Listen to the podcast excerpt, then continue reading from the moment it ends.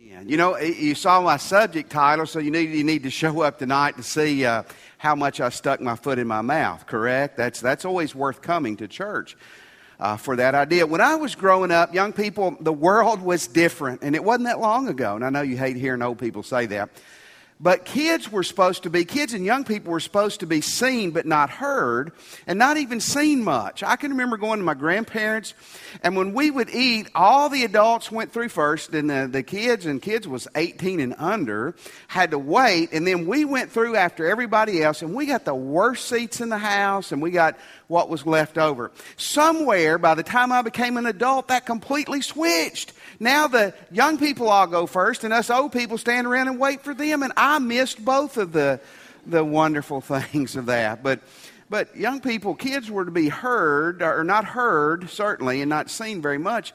You know, in the world, in societies, even in societies today, that's true about women in some places. Did you know that? That women are to be uh, not seen and not heard very much. Well, Tonight in 1 Corinthians 14, we're going to look at a passage that I'm thankful this is not voting on the, the um, budget night, on raises and all that.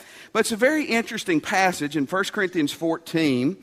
You know, the, the great thing about preaching through books of the Bible is you cover everything. The horrible thing about preaching through bu- books in the Bible is you can't avoid anything. You know what I'm saying? Y'all are really not with me much tonight. Wake up, okay? You're going to be with me in just a second, I promise you. Okay, 1 Corinthians 14, the end of the chapter, starting verse 34, talks about women being silent in the church. Okay, now you with me, ladies?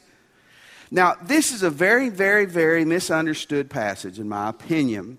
And so, the first thing we need to understand this applies to the passage tonight, but it applies to every time you open your Bible context is crucial. Okay, context is always vital. In verse 34 and 35, listen to what it says Women should remain silent in the churches. They are not allowed to speak, but must be in submission, as the law says. If they want to inquire about something, they should ask their own husbands at home, for it is disgraceful for a woman to speak in the church. Okay? Some people say that the Bible says what it says and means what it says. Then, then we can say the, the invitation prayer and go home at this point. Some people say here that you just throw this out. This was for Corinth. This was 2,000 years ago. It doesn't apply to us today. Remember what I said context is always vital as you understand the scriptures. Context is always vital in every part of life. I want you to see an old commercial, Super Bowl commercial, from a couple of years back that context is everything to understanding this commercial. Hey, you got to get down. Come on.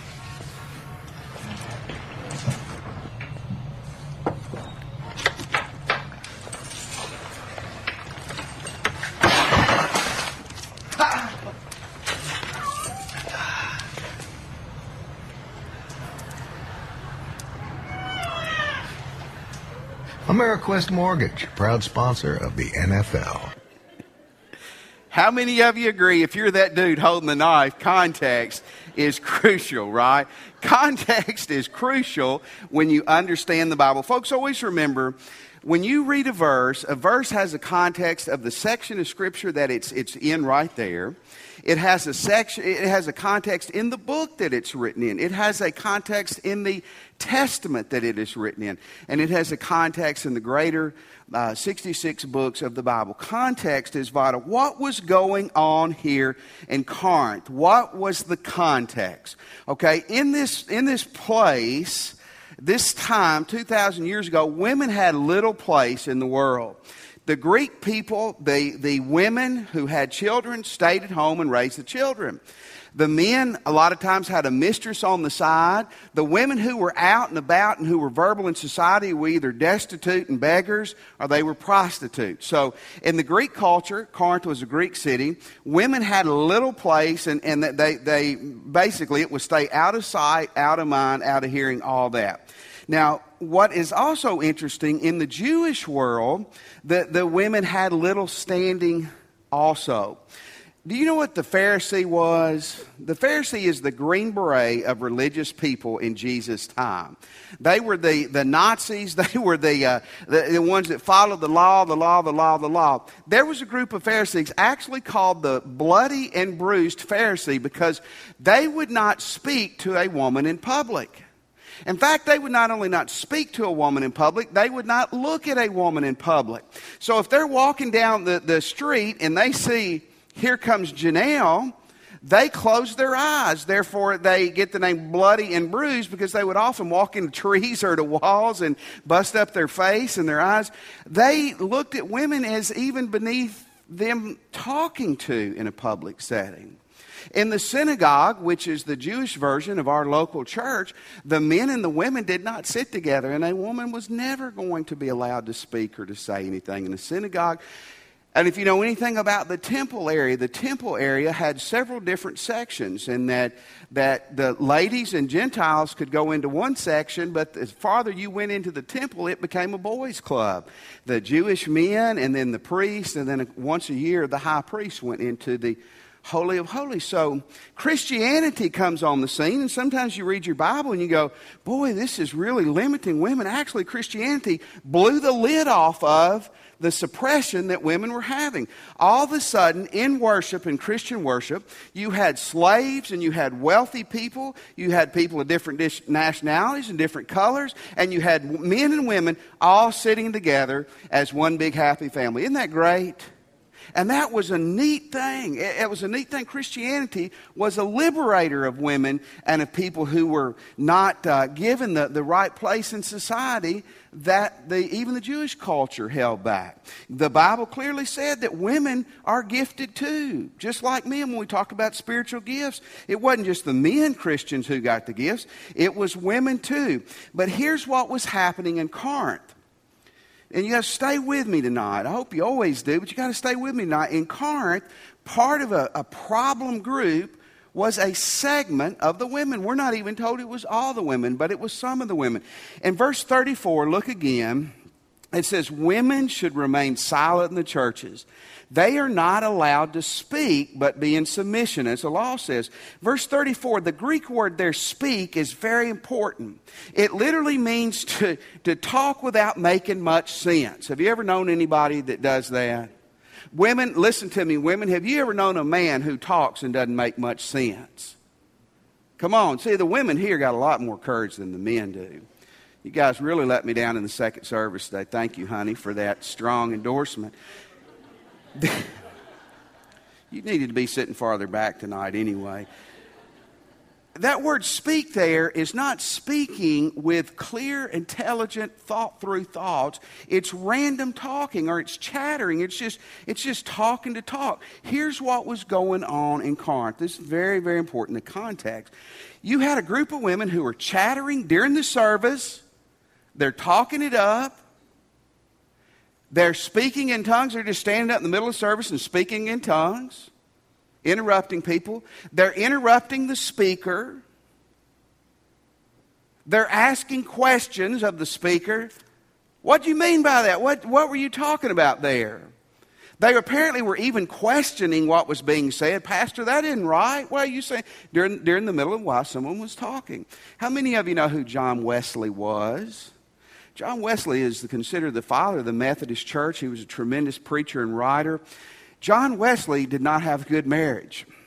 And John Wesley was a little man, and his wife was a big woman. I don't know, she may have roughed him up even at home. But John Wesley, it said, would be preaching, and in the middle of his sermon, let's say Justin's preaching, and this is Justin and Melissa, not that she's a big, rough woman, but that Melissa would stand up in the middle of the sermon and say, You don't do that at home, Justin. You don't practice that at home. That's fairly disruptive, isn't it, Justin? That causes some problems, not only here, but I'm sure it would later for the Wesley family. Folks, the bottom line is what was happening in Corinth, why they're being pinpointed, is the women, a group of women at least, were being disruptive. Okay? Now, women, I'm going to give you a break here. And young people, I want to tell you, I think for the most part, you guys are tremendously well behaved. I really do. Part of that is because I normally look over your head, so I don't know what's going on a lot of times right here. But I'm trying to do better. But you really are. And it's so good you sit here instead of the corner of the balcony. When I was in school, we sat in the corner of the balcony. I don't know why the adults were so dumb to let us do that. Maybe they, out of sight and out of mind, was what they were thinking. But I promise you, you are not out of the preacher's sight when you're in the balcony. you know who disrupted the services when I was growing up? It was the youth.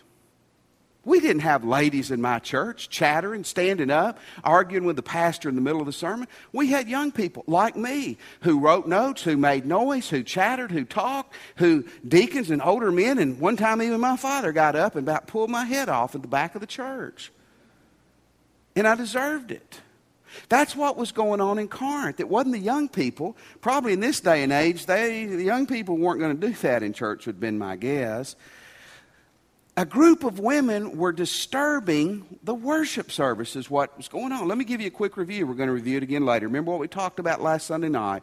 What we do in this one hour is, is eternally important.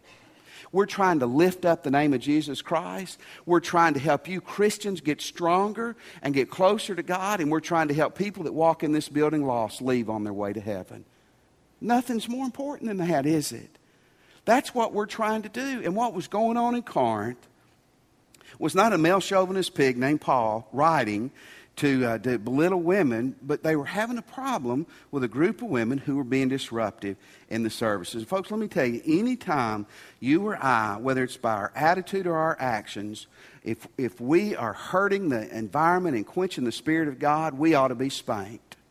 Paul's doing some spanking right here. Not literally, but verbally. Okay? Now, what are the principles here tonight for you and me? Principles are timeless things, principles never change. And I want to tell you, this is not an easy passage. Have you already understood that? This is not an easy passage. It's funny, some Bible commentators who are cowards, when they come to passages like this, they say, Love Jesus and share your faith and amen. Wasn't that good? Yeah, that's really helpful, isn't it? Verse 36 through 38 are helpful here. Did the Word of God originate with you? Are you the only people it has reached? If anybody thinks he's a prophet or spiritually gift, let him acknowledge that what I'm writing to you is the Lord's command. If he ignores it, he himself will be ignored. Now, folks, this is very important. I, I read this week on Facebook. Facebook has some of the good, best things, some of the dumbest things, day in and day out, doesn't it? Doesn't it? Yeah. And this person was arguing for homosexuality. And one of their arguments was, well, Paul was against it, but that was just Paul's opinion. Folks, there's 13 books in the New Testament that have Paul's name on them. That's the Word of God.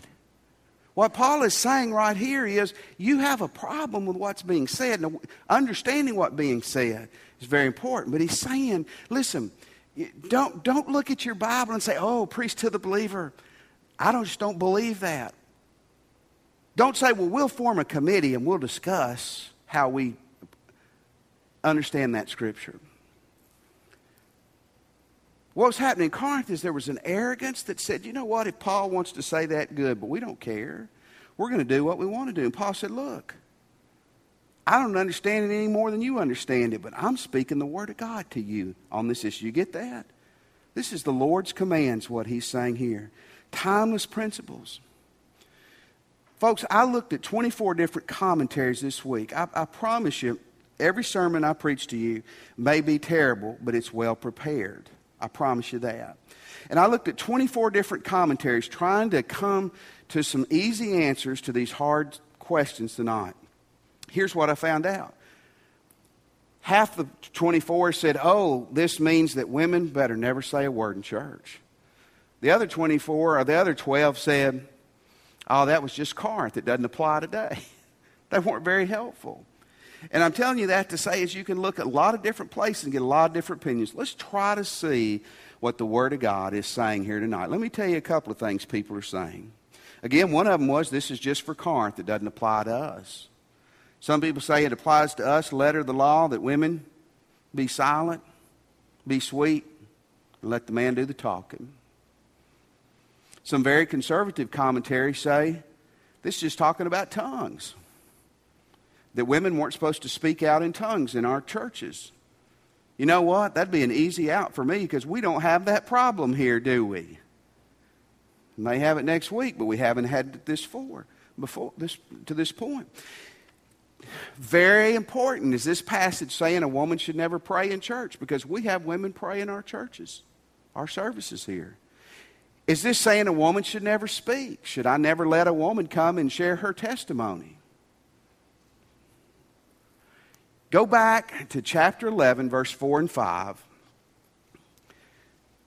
Be on the screen. It says, Every man who prays or prophesies with his head covered dishonors his head. Now, we preached on this a few weeks ago. You've forgotten it, I'm sure, but we did. And look what it says in this verse. But every woman who prays or prophesies with her head uncovers dishonors her head. And it is the same as having her head shaved. We're not going to get into all that again, but here's what I want you to see there's no contradiction here. When he says that a woman should be silent church, but then three chapters back, this is talking about a church service. This is not talking about your quiet time at home. Okay? And he's talking about women praying in the church. Prophesying doesn't necessarily mean they were preaching, it means that they were sharing a word from God. So I don't think you can use this passage to say that a woman should never pray or speak in church. You following me? You may not have to agree with me, but are you following me? I hope so. I hope so. So, what are the principles? I want to give you two clear, I think, two clear principles here one, I believe this passage is teaching men are to be the spiritual leaders in the church and the home. Not the dictators, not the rulers, but the spiritual leaders. Verse 34 and 35 again, women should remain silent. They are not allowed to speak, but must be in submission. Submission there, no doubt, I believe is talking about husband and wife because of this next thing. If they want to inquire about something, they should ask their own husbands at home, for it is disgraceful for a woman to speak in church. Now, that word speak in verse 35 is the same word speak in verse 34, which means to, to blurt out. It means to, to chatter. It means mindless talking. It doesn't mean intelligent speaking or praying, okay? Big difference, right? Big, big difference, okay? What about a lady who is not married, a single mom, a single lady, got kids? She's got to be the spiritual leader for her home. The sad news is, is that some ladies are married to men who are spiritual slugs, who are either lost or who aren't going to pick up the ball and run with it. And the mom has to step up and be the spiritual leader. I have talked to missionaries who have told me when they've got on the mission field, a lot of times their first converts are women. They develop a church. It's, it's 98% women and children. And, and their teachers and speakers have to be, guess what? Have to be them and women. And they've told me when, when they can get men who will step up and lead, they put them in the pastoral preaching positions. But they have to find men who are willing to what? willing to lead. Now, what does it mean for men to lead? It means for men to step up and be who God's called them to be. Not a bully, not a dictator. And I want to tell you, I think our, we're having a bigger problem with that more and more in our country. In the last 10 years, in the last 10 years in America, the number of, of women senior pastors, not women ministers, women senior pastors, has doubled in our country.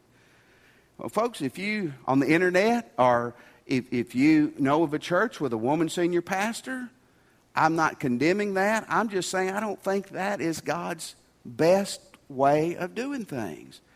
But the reason that's happening in part is because the men aren't stepping up and being who God has called them to be.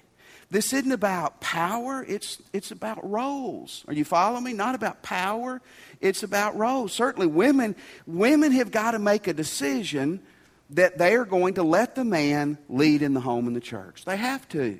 Folks, I, you can make somebody a five star general and you can call them the boss, but dadgummit, if you're not going to follow them, they're not the leader. And unless they can fire you or put you in jail for not following them, it's awful tough, isn't it? Your husband is going to have a hard time being the spiritual leader, young ladies and everybody else, if you won't let him lead. I'm going to jump on your husbands hard in a moment, I promise, ladies, so stay with me. We can't lead in the church if you won't let us lead. You can call Billy Graham to be your pastor. You can have, you can have all your deacons are the top Christian writers in the world. Henry Blackaby and all those guys. And Wayne, we get MercyMe to lead worship. We can, but if we won't follow them, they can't be our leaders. In the Christian world, a whole lot of having a leader is some having people who are willing to follow the leaders. Ladies, you got to be willing to follow at home at church. Now, men, I don't blame them half the time because we haven't been worth following. And I don't think you sit back and go, I'll follow this person because I think they're worthy. I won't follow this because I don't. No, but it's difficult to follow somebody you think is going to lead you over the cliff. Men, what is the first word for leadership? Most people think it's power. Most people think it's authority. Let me tell you what the first word, you write notes down, it's responsibility. First word of leadership means that you're willing to say, I'm responsible for what's going on. Yes, there needs to be authority with responsibility because you give somebody responsibility and you're going to blame them and not give them any authority. That's not fair. But men, if we're not willing to take responsibility, we're not leaders at all. We're just people wanting to be in charge. Men, let's be men of prayer. Let's be men in the Word of God. Let's be men who are consistent in the church. Let's be men who love our wives and love kids and love people. And you know what? We'll be amazed how much people are willing to follow us when we're that kind of person. You know, it says in here for the woman not to interrupt, not to blurt out in the middle of the sermon, What are you talking about, preacher? Or Cindy to say, Explain that Greek word again. Ask me when we get home. You know, the problem is a lot of men, we wouldn't have answers when we got home. We wouldn't know what to say. We don't know the Bible well enough. Leadership. Get your nose in the book. Get on your knees. Know God deeper and better. Set the example, and then you'll be, you and I'll be amazed how people will be willing to follow us. One of the principles in this passage is God saying, is that he wants men to step up and to be the leaders in the church and the home. And ladies, he, he wants you to be willing to follow that. But here's a second very important thing this is saying effective, orderly services are crucial. Now, we talked about this last Sunday night. We're going to hit on it again because this is, this is the heartbeat of this. Verse 39 and 40. Therefore, my brothers, be eager to prophesy. Prophesy can be preaching, they can be sharing forth the Word of God. Do not forbid speaking in tongues. Now, it's funny. Some people who would be hard nosed about the woman should never pray or speak in church wonder how they deal with that don't forbid speaking in tongues. I know how they deal with it. We won't read that verse tonight. We will close at verse 38 and pray and go home. Let's, let's, uh, let's do the whole thing if we're going to do the whole thing. But everything should be done in a fitting and orderly way. Orderly and fitting means it should be done proper.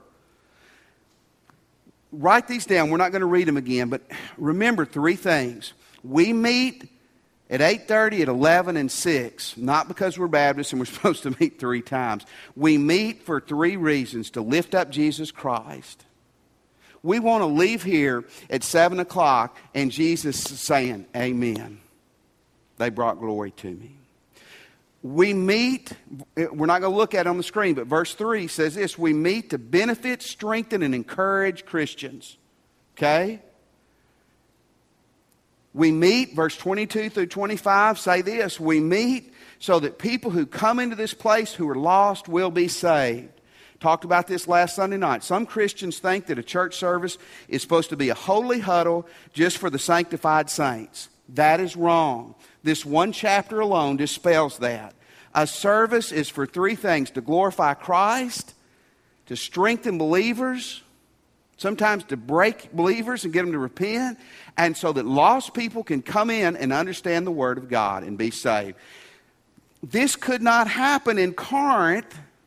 Why was he telling the women they shouldn't speak? Speak did not mean pray. Speak did not mean prophesy. Speak meant they shouldn't be chattering amongst themselves. They shouldn't be blurting out during the service. I disagree with that, preacher. Tell me at the door. Email me. He Paul couldn't say that, but you think I'm boring. Paul preached so long one time, somebody fell out of the balcony and died. Paul had the gift of healing. He went and touched them and healed them. They were okay. I don't. Don't go to sleep up there tonight and fall out, okay? If someone's standing up in the middle of the service speaking in tongues without an interpreter, you know what? That's going to disrupt what's going on, isn't it? And God was telling these ladies listen, it's disgraceful what you're doing. It's disgraceful to be chattering, disruptive, asking questions, being argumentative in the middle of the service. But that applies to all of us. How would that have been any better for men to have been doing those same things? And what does that say to us? Let me tell you what it says to us. That we, and, and listen, I'm going to be honest with you. I've been your pastor almost 10 years. Maybe it's my fault. But, but I think this is true. 99% of the churches, I don't think we come ready to meet God most of the time. How do we have order in the service? Well, part of it, the ministers, we pray, we plan, we study, we get ready. But then we got to all come together, don't we? You can't chatter among yourselves and God work in our midst. I don't get anything out of the sermon. Well, you're not going to if you're talking the whole time. Don't doodle. Don't Google. Don't text. I just got to get this message. No, you don't. Ten years ago, you did not have the ability to sit in a service and text, and we all survived, didn't we? Us old timers. You will survive. I remember when I was a kid in church, my father had the ability to see you wherever you were. It was, it was incredible. It was a gift. And on the way home, he would often ask the dreaded question. We, the four kids, would be in that station wagon with the fake wood paneling, you know, going home. And he would go around the wagon asking, Well, how was the sermon today? He, he preached on sin, Daddy, and he was against it. no, that wouldn't have worked. And I remember one, one, one Sunday we're going home, and my oldest sister was six years older than me. He asked her, What were you doing during the sermon? And she gave to me what I thought was the perfect answer. She said, I was reading my Bible. And he said, Candy, see me in my study, which meant you're in trouble when we get home. You're not supposed to be reading your Bible in the sermon, you're supposed to be listening to the sermon. You know, I understand that now. This is not the time for you to have your personal Bible study time. It's really not, if you're disagreeing with me, this isn't the time to be cross referencing and checking everything. Write it down and do it when you get home. See, the thing in Corinth, the problem, the problem just happened to be that was the women that were misbehaving. It wasn't women in general that God was kicking he was saying anything young people, medium or old people, male or female, that we do that causes confusion and disorder in a worship service, we need to stop it. Because it ought to be a God encounter when we come in here every time. You know, my life has been changed by worship services. I went to a service 30 years ago on a Sunday night as a lost person and a message was preached that I could understand, and I was saved the next day because of that. And, and, and many of you can say that. And many times I've come into a service here or somewhere else, and I've heard a song, I've heard the Word of God spoken even by me or someone else, and I've left different. You see, that's what we come here for. He, he wasn't t- telling women they can't ever pray or speak in church, but he was saying if they're going to chatter and clamor and all that, cut it out. It's a disgrace because what we're doing is sacred. It's sacred. I want to ask you this evening what's God saying to you tonight? I believe God's here. I believe He's speaking. Maybe tonight you need to give your life to Christ. You come and do that in a moment. We'll be down here waiting on you. Maybe you want to join the church. Christian, maybe tonight God has spoken to you, and, and maybe you need to repent of some attitude problems, some poor leadership from you, some poor fellowship from you. I don't know what God's saying, but I believe He's saying something to you. Let's stand. And as we sing, you come tonight, you respond to it.